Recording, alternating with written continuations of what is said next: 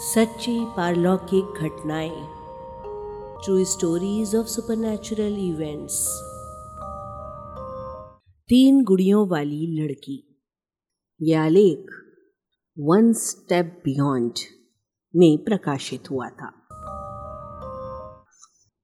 किसी परिवार में पति, पत्नी और एक लड़की थी। सारा परिवार छुट्टियों में एक नई जगह आकर ठहरा। वो जगह एकदम सुनसान थी। इसलिए लड़की का वहाँ मन नहीं लगता था।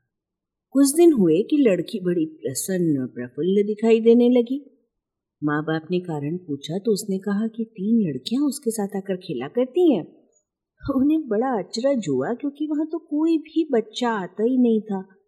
खैर, उन्होंने बात टाल दी। कुछ समय और बीतने पर एक दिन लड़की ने पिता से कहा कि मेरी सखियों का कहना है कि अमुक कमरे में अलमारी के ऊपर एक बाजा रखा है, तुम उसे खोजो।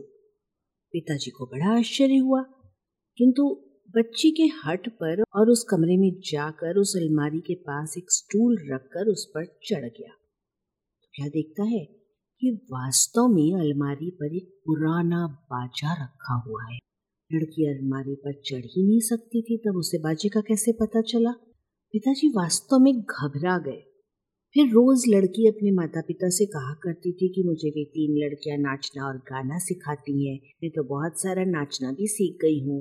एक दिन पति पत्नी ने लड़की से बाहर घूमने के लिए चलने को कहा तो उसने कहकर मना कर दिया कि नहीं नहीं, मैं तो अपनी सखियों के साथ खेलूँगी। आखिर वो दिन भी आ गया जब उन सबको अपने घर लौटना था। जरा ठहरो, मैं अपनी सखियों से विदा तो ले आऊँ। वो पर गई।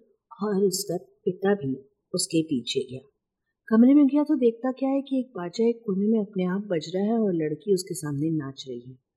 ज़मीन पर तीन गुड़ियाएँ पड़ी हैं, जिनके साथ वो खेला करती थी।